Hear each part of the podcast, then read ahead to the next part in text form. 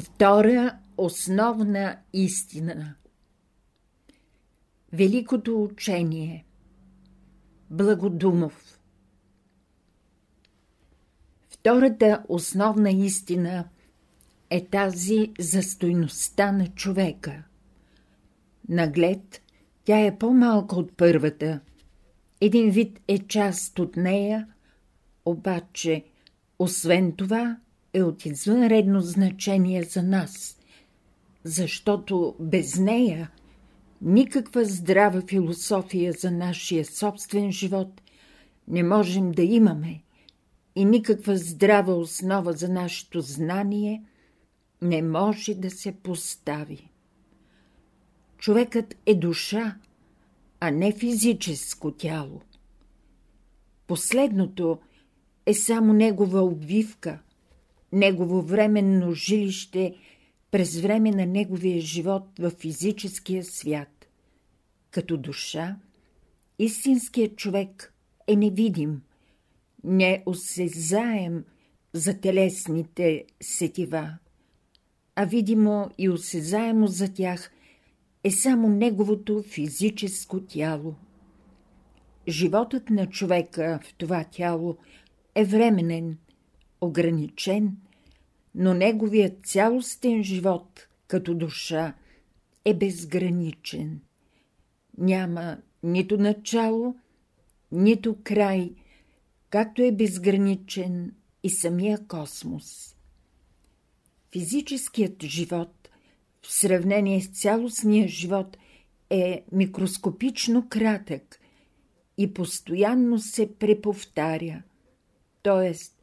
човекът душа се облича в плътна материална дреха или физическо тяло чрез раждане от родители и така добива възможност да опита живота в физическия свят в продължение на един определен период.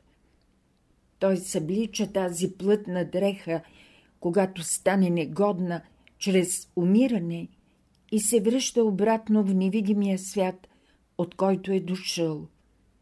Така човекът, чрез непрекъснато, последователно слизане в по-гъстата, по-тежката и по-инертната материя и възлизане нагоре в по-рядката, по-леката и по-живата, извървява един път на постоянно издигане и усъвършенстване по ум, по сърце и по воля. Като че ли една невидима, но всемогъща ръка движи човечеството, както реката движи малките камъчета и те, като се търкат взаимно в продължение на много години, изглаждат своите ръбове и върхове и стават гладки, красиви и съвършени. В низшите степени на своето съзнание, въплатеният в тяло човек не помни своите минали съществувания, но с постепенното му усъвършенстване идва време, когато съзнанието започва да си припомня за тях. Изобщо, човекът в този си строеж, който има на физическия свят, представлява едно велико същество по своята сложност и устройство. Онези, които изучават устройството на физическото тяло, се удивляват от чудесата в устройството на това тяло, обаче тези чудеса са нищо в сравнение с тайните и чудесата в устройството на невидимата част на човека. Земният човек е същество, което включва в себе си елементи от всички светове или полета на Вселената.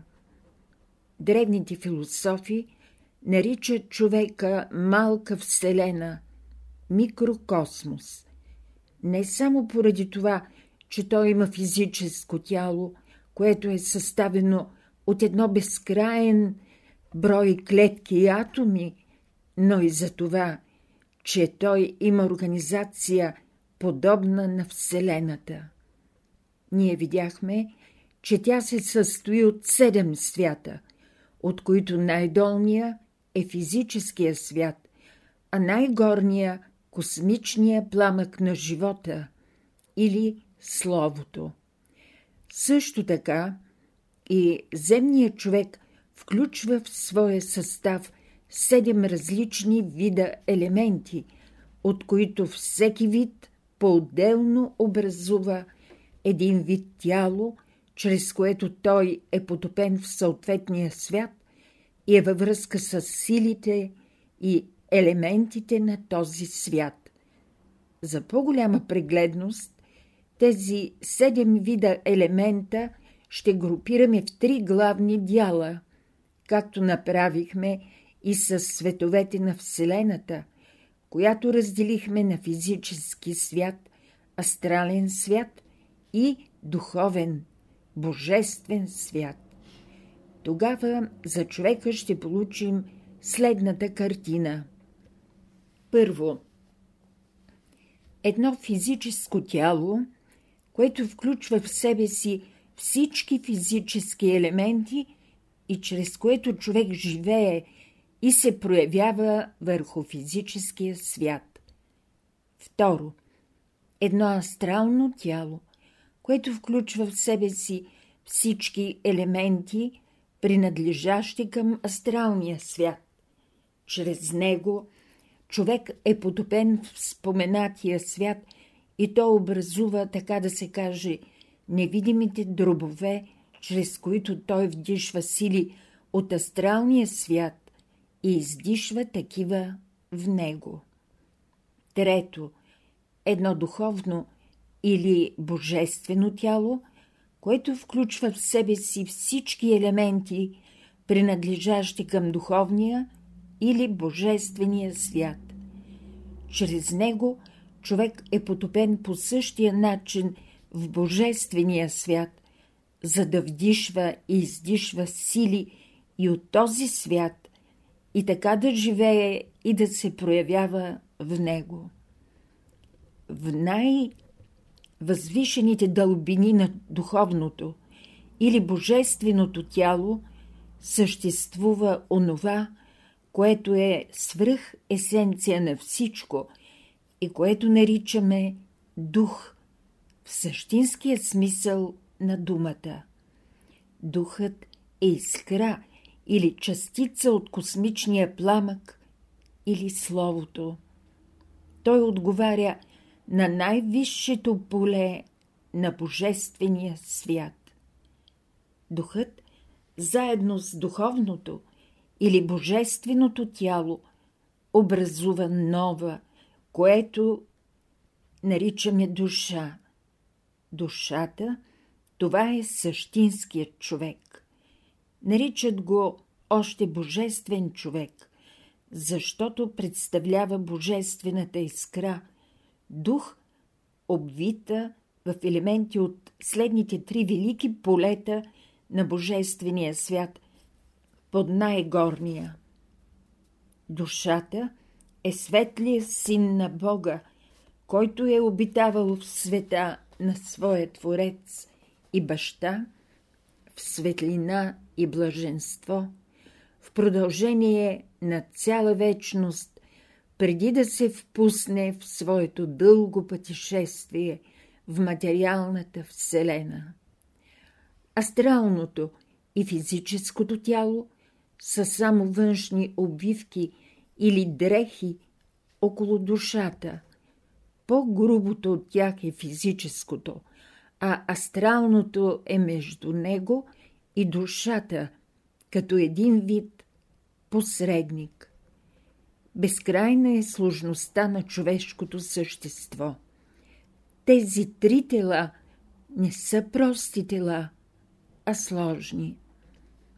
Физическото тяло има освен видимото тяло още едно невидимо, изградено от етерна материя – и то именно е носителя на физическия живот, защото само през него проникват към физическите атоми силите на физическия свят – топлина, светлина, електричество, магнетизъм, жизнена сила.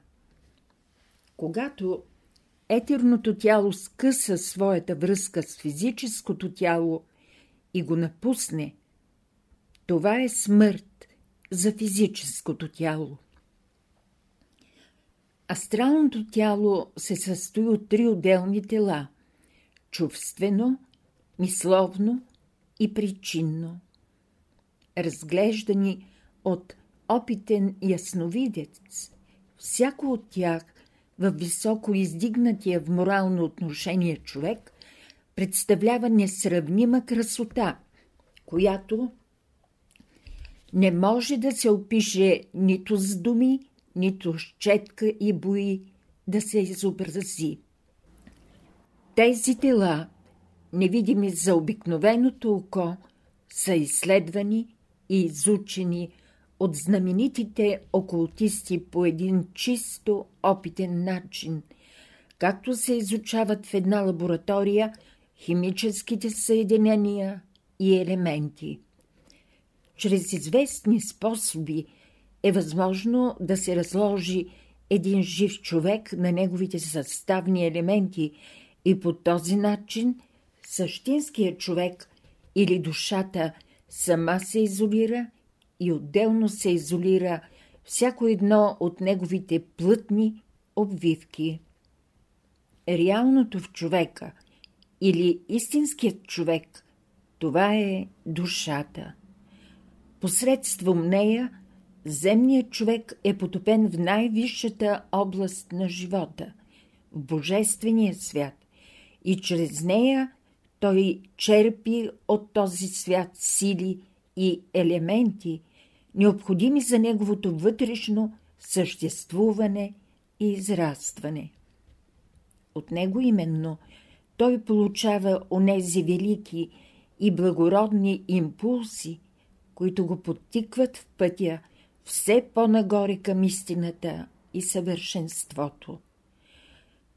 Божественото в човека е неговия безсмъртен дух, който е частица от самия Божи дух. Тук обаче се натъкваме на едно привидно противоречие. Щом като човек със своето сложно естество е потопен във всички етажи на Вселената, в това число със своята душа в Божествения свят и със своя безсмъртен дух в самия Божи дух, то той би следвало да живее на земята идеален и щастлив живот, като бъде съвършен по духовна, умствена и физическа сила, а по съзнание равен на синовете Божии, които обитават Божествения свят. Обаче, на дело това не е така. Човечеството води един живот на мрак, невежество, скърби, страдания и крайно противоречие. Родени като божествени души, човеците нямат необходимото съзнателно синовно отношение към тяхната истинска майка, душата на Вселената, от която са малки съставни частици. Създадени да бъдат синове на любовта, мъдростта и истината, те, въпреки това, са като че ли откъснати от тези божествени сили на живота. Създадени като безсмъртни души, те носят в себе си съзнание само на своето мимолетно физическо съществуване, което напомня съзнанието на еднодневните мушици. С една дума, макар по потекло да са синове Божии и граждани на Великото небесно царство на живота, обаче в действителност те са загубили както съзнанието на своето благородно потекло, така и правото на небесно гражданство и се намират в състояние на изгонени от него. Даже не съществува в тяхното съзнание никаква съзнателна връзка с него. На какво се дължи това противоречиво положение? Причината е в това, че човекът сега е в едно състояние на несъвършенство. В сравнение с великото бъдеще, което му принадлежи, той е още в състояние на детство и даже на нещо много по-долу от детство. Наистина, той притежава в себе си всички елементи и сили, чрез които да бъде във връзка с всички светове на Вселената, да бъде следователно Син Божи на земята. Но тези елементи не са още достатъчно устроени. Сравнително добре е развито физическото тяло, което представлява корена, чрез който човека е посаден в физическия свят. По-слабо е развито астралното тяло, като всеки негов елемент или отделно тяло е толкова по-слабо развит, колкото по-далеч стои от физическото тяло. А духовното или божественото тяло се намира в началото на формиране или по-точно е в едно зародишно състояние. За да добие читателя една малка светлина по този, колкото интересен, толкова и неизвестен въпрос, ще трябва да направя една бегла скица на това, което в окултната философия наричат еволюция на човека. Представата за живот е неразривно свързана с представата за изменение на състоянието на съзнанието. Да живее едно същество означава да променя своето състояние на съзнанието. Когато човек променя състоянието на своето физическо съзнание, той живее в физически живот. Когато променя състоянието на своето чувствено съзнание, живее чувствен живот или живее със своето сърце. Когато променя състоянието на своето умствено съзнание, живее умствен живот. А когато променя състоянието на своето висше съзнание, живее духовен живот. Човекът живее или променя своите състояния на съзнание, защото това е закон на цялата природа, на цялата Вселена. В цялата Слънчева система, до последния атом, нищо не остава постоянно и всяка нова секунда, всеки нов момент внася изменение във всичко и навред. Макар, че това не е винаги явно и достъпно за нашите физически очи, обаче за духовното око на изследователя, то е абсолютна истина. Всеки човек ще се очуди, ако му кажем, че според изследванията на медицинската наука, всяка секунда в самия него умират 8 милиона червени кръвни телца и на тяхно място се раждат нови 8 милиона. Това прави в една минута около 500 милиона, а в 4 минути около 2 билиона. А всяко такова телце е живо същество със свой собствен живот и съзнание.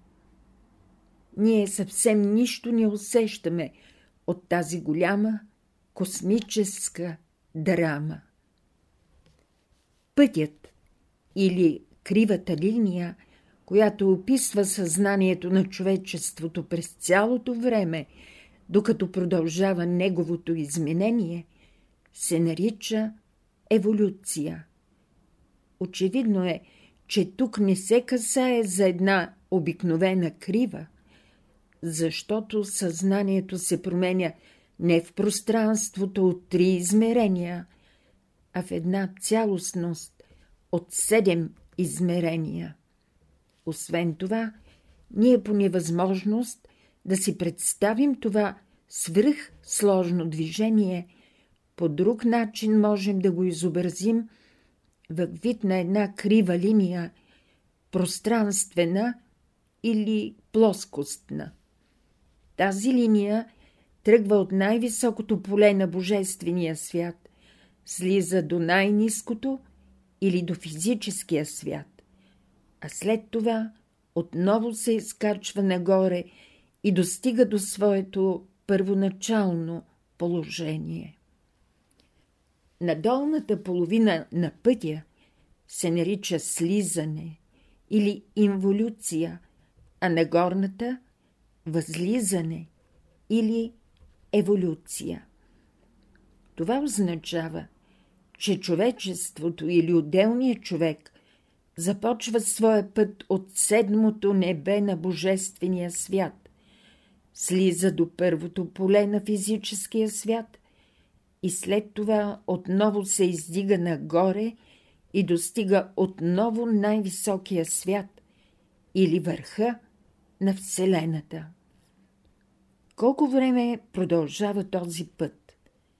Колко време е необходимо, за да слезе едно съзнание от шеметните божествени висоти до царството на минералите и от него отново да се издигне отново до същите висоти. От велики същества, които придружават човечеството в неговата еволюция – и го подпомагат още от самото начало, има твърдения, че за един такъв пълен цикъл е необходима цяла вечност, в продължение на която съществува една слънчева система. Казва ни се още, че нашата слънчева система съществува от преди стотици билиони земни години и че сегашното човечество през това време вече е задминало най-долната част от дъгата на пътя и се е насочило нагоре.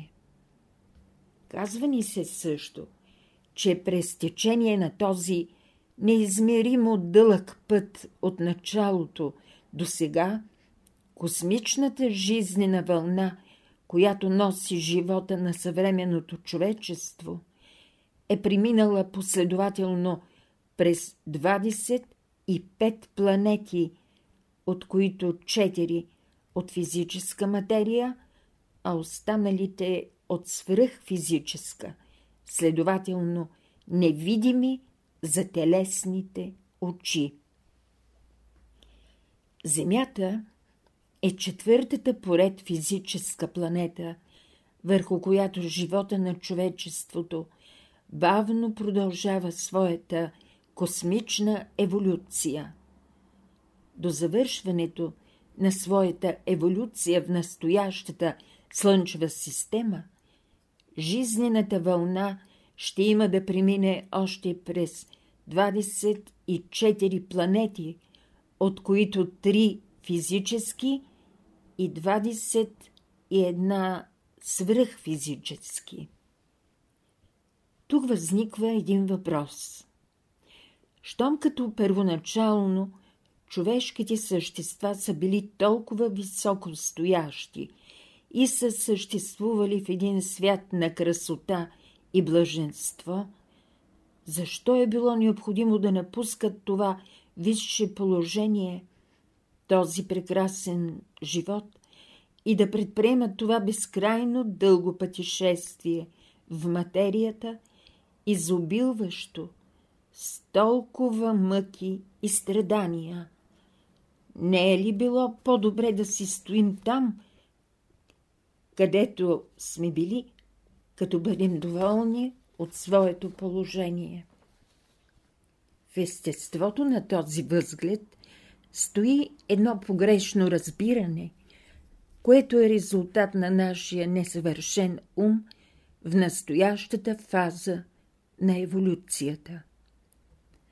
Сравнено с нашето днешно състояние, положението ни във висшия свят на Вселената преди започването на еволюцията е наистина хиляди пъти повече за предпочитане, но при започването на тази еволюция, както божественото съзнание, така и човешкото, се е ръководило не по сегашното, временното, а по нези плодове, които ще бъдат събрани в края на еволюцията. Сега човечеството е на тежка работа, но не е ли така с всяка работа? Не предприема ли е човек винаги с оглед на плодовете, които ще събере, когато работата бъде свършена? И в това именно се заключава смисъла на прогреса. Макар в началото на еволюцията човекът да е бил възвишено духовно същество, обаче след завършването й ще бъде несравнено по-възвишен и хиляди пъти по-съвършен. За сегашното наше гледище човечеството изглежда и преди еволюцията съвършено, както за неукия човек, завършилия гимназия, изглежда много учен. Но за онзи, който владее цялата наука, последния е още необразован. Също така, за божественото гледище, човечеството в началото не е било съвършено, липсвало му е нещо съществено – и него именно то придобива чрез тази еволюция.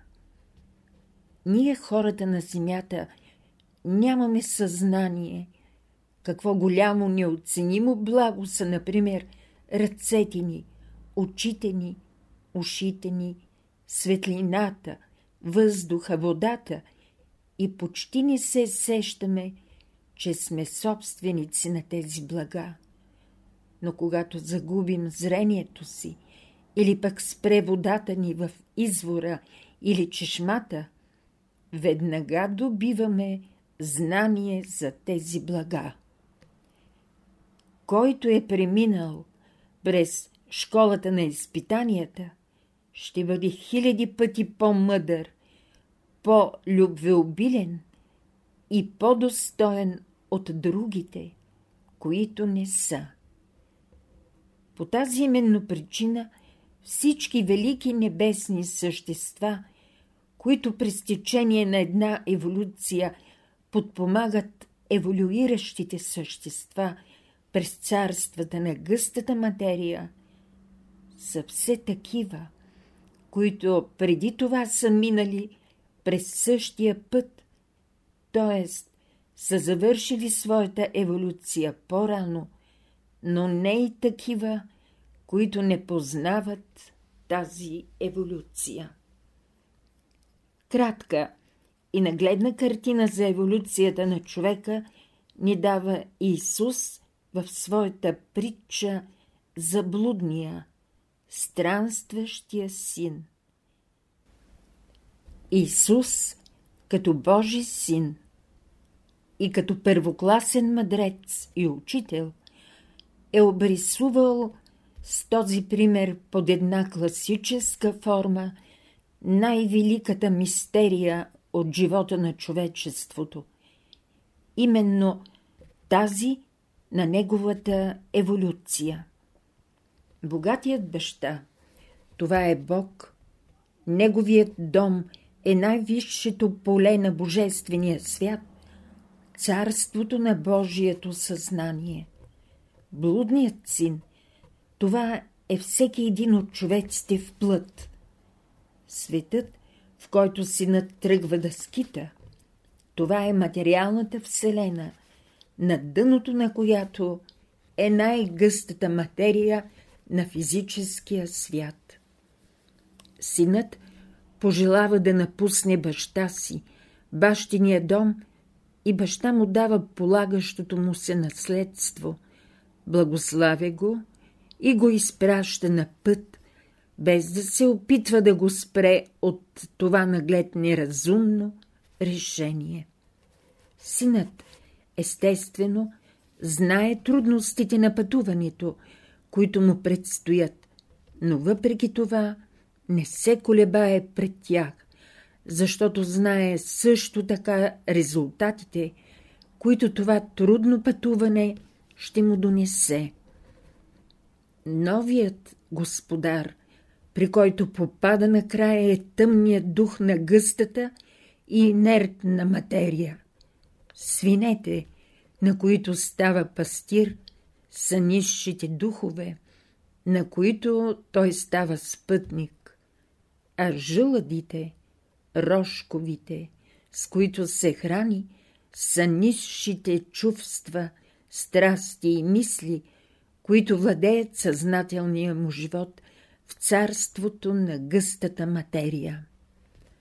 Големите страдания, на които е подложен, изиграват в неговия живот спасителна роля, като най-накрая довеждат в съзнанието му спомена за неговия богат и добър баща и го потикват да се запъти отново към бащиния си дом.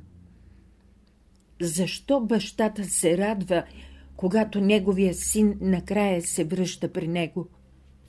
Ако синът беше станал по-лош поради своето скитане, по-недостоен, то бащата не би се радвал. Очевидно е, че синът е спечелил от своето скитничество.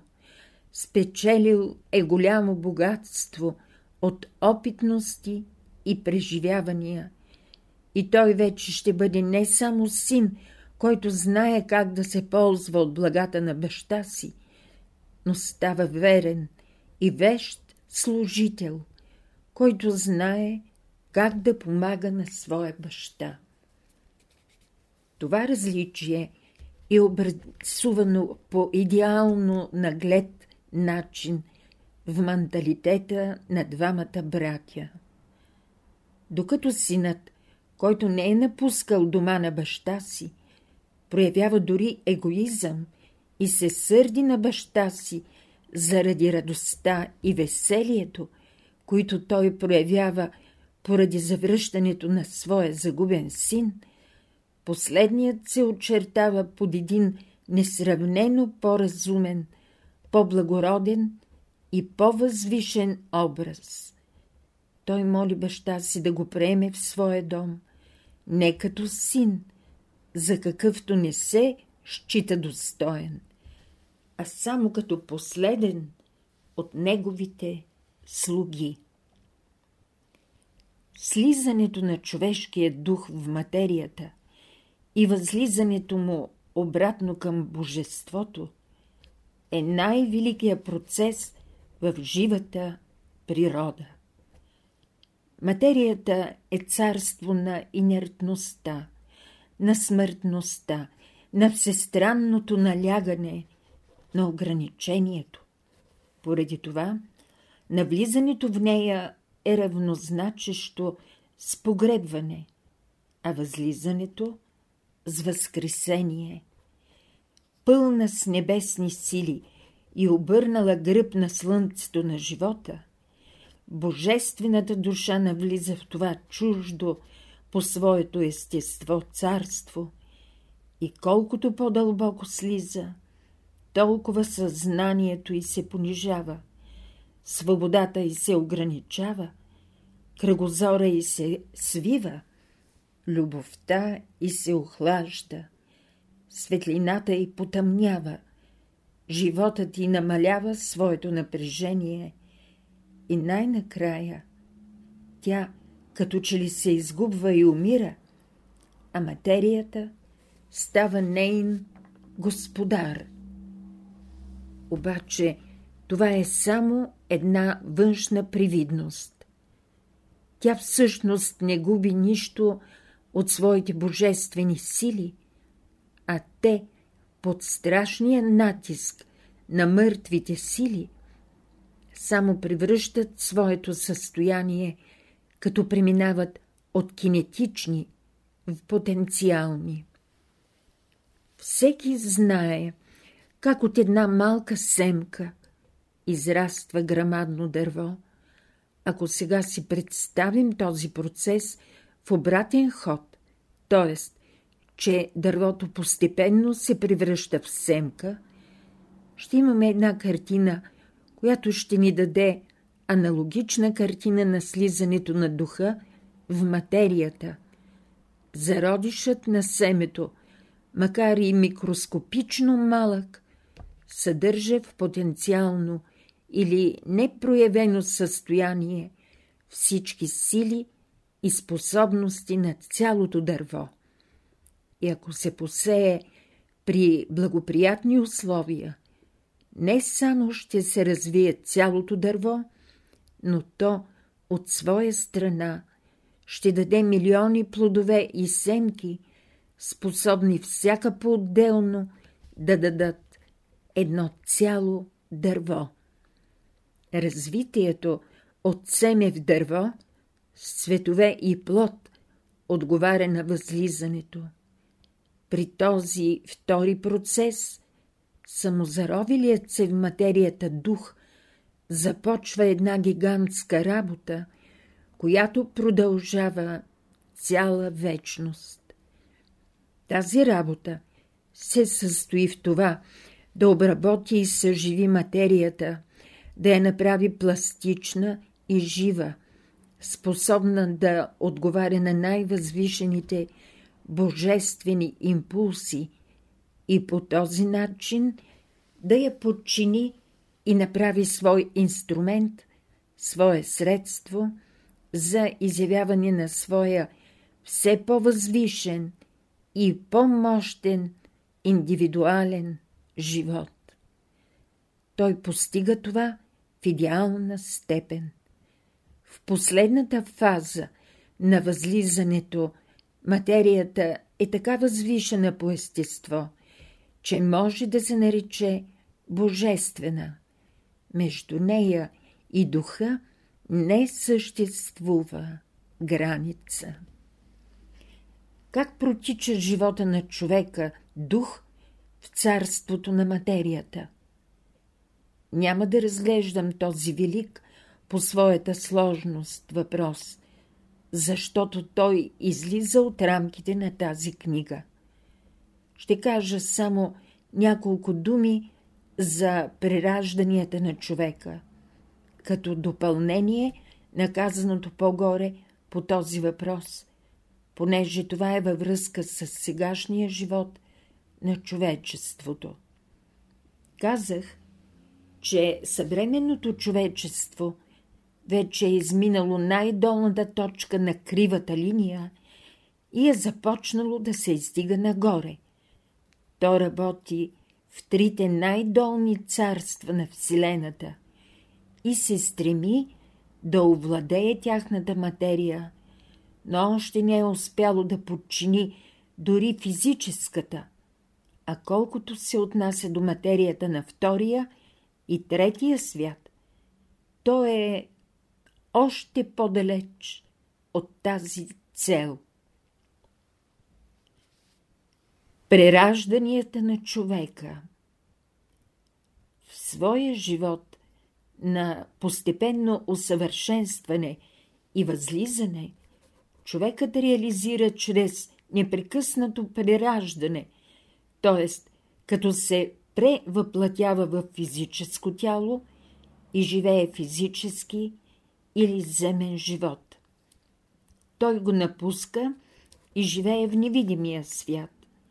Това става последния начин.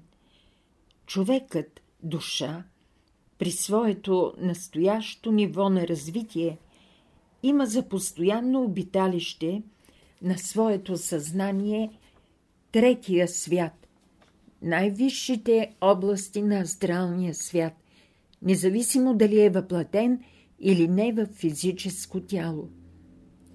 След като е живял известно време в този свят, една жажда за нов земен живот се заражда в него. И тогава ангелските същества, които ръководят неговия живот, определят родителите, чрез които ще се роди, а след това му помагат да се въплати в развиващия се зародиш на майката, при което душата загубва своите спомени за миналото. Така човекът душа се ражда на земята. При умирането той напуска своето физическо тяло и отново преминава в същото състояние, в което е бил преди да се въплати, но ще бъде на едно малко стъпало по-нагоре, поради новите житейски опитности, които е придобил по време на земния живот. Човекът, съзнание, оставяйки все в третия свят, при въплатяването си пуска едно пипало от гъста материя в физическия свят. А когато това пипало се изхъби и стане негодно, оставя го и се отзовава отново в предишното си състояние.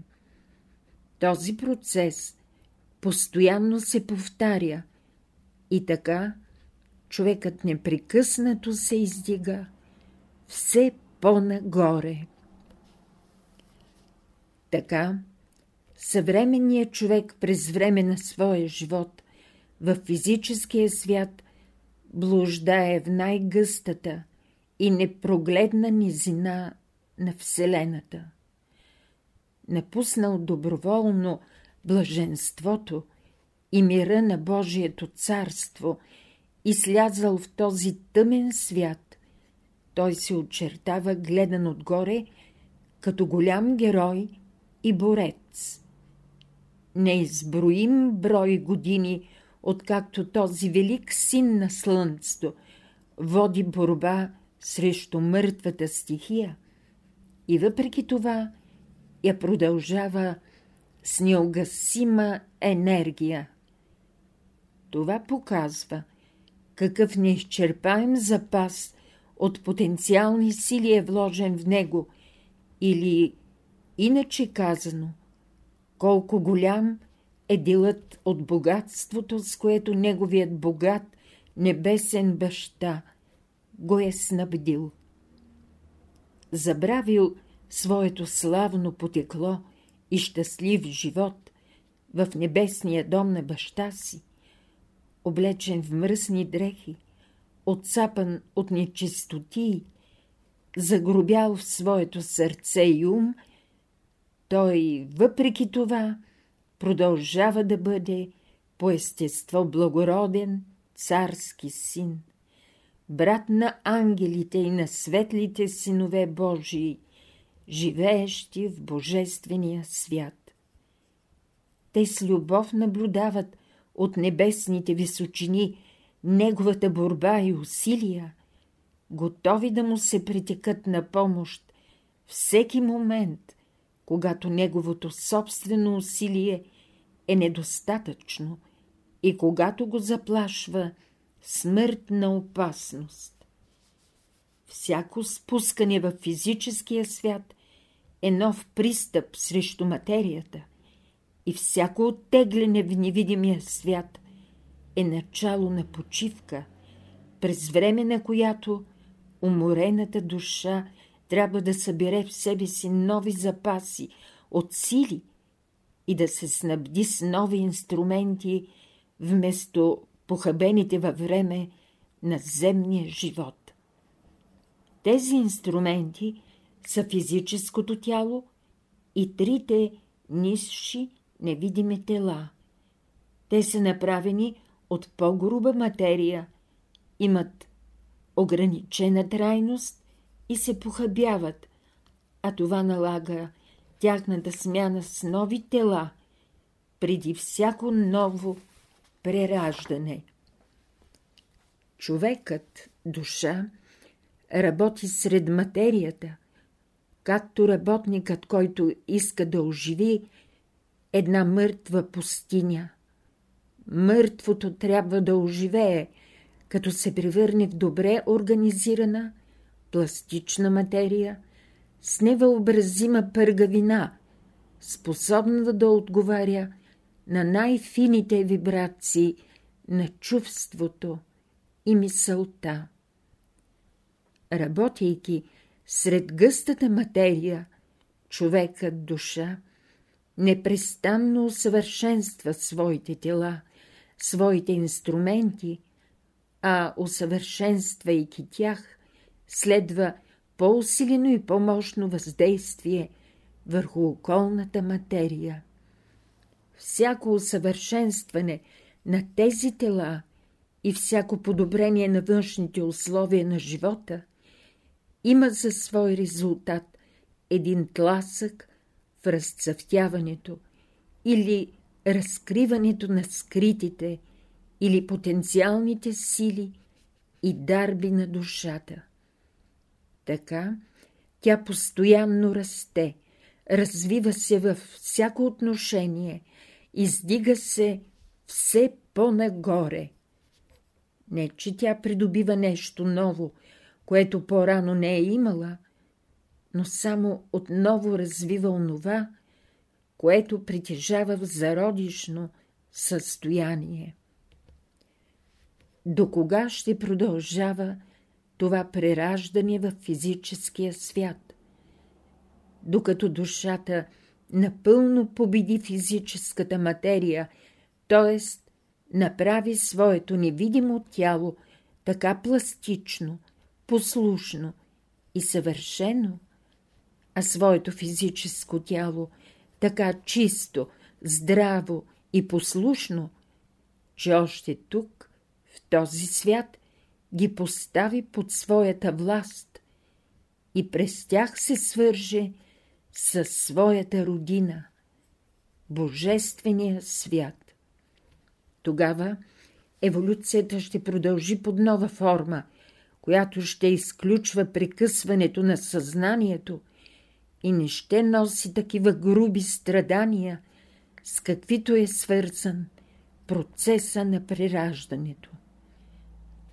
Трудността за човека е най-вече до тогава, докато той е още в безсъзнание относно общите висши закони, които управляват света и живота. С други думи, до момента на неговото духовно пробуждане.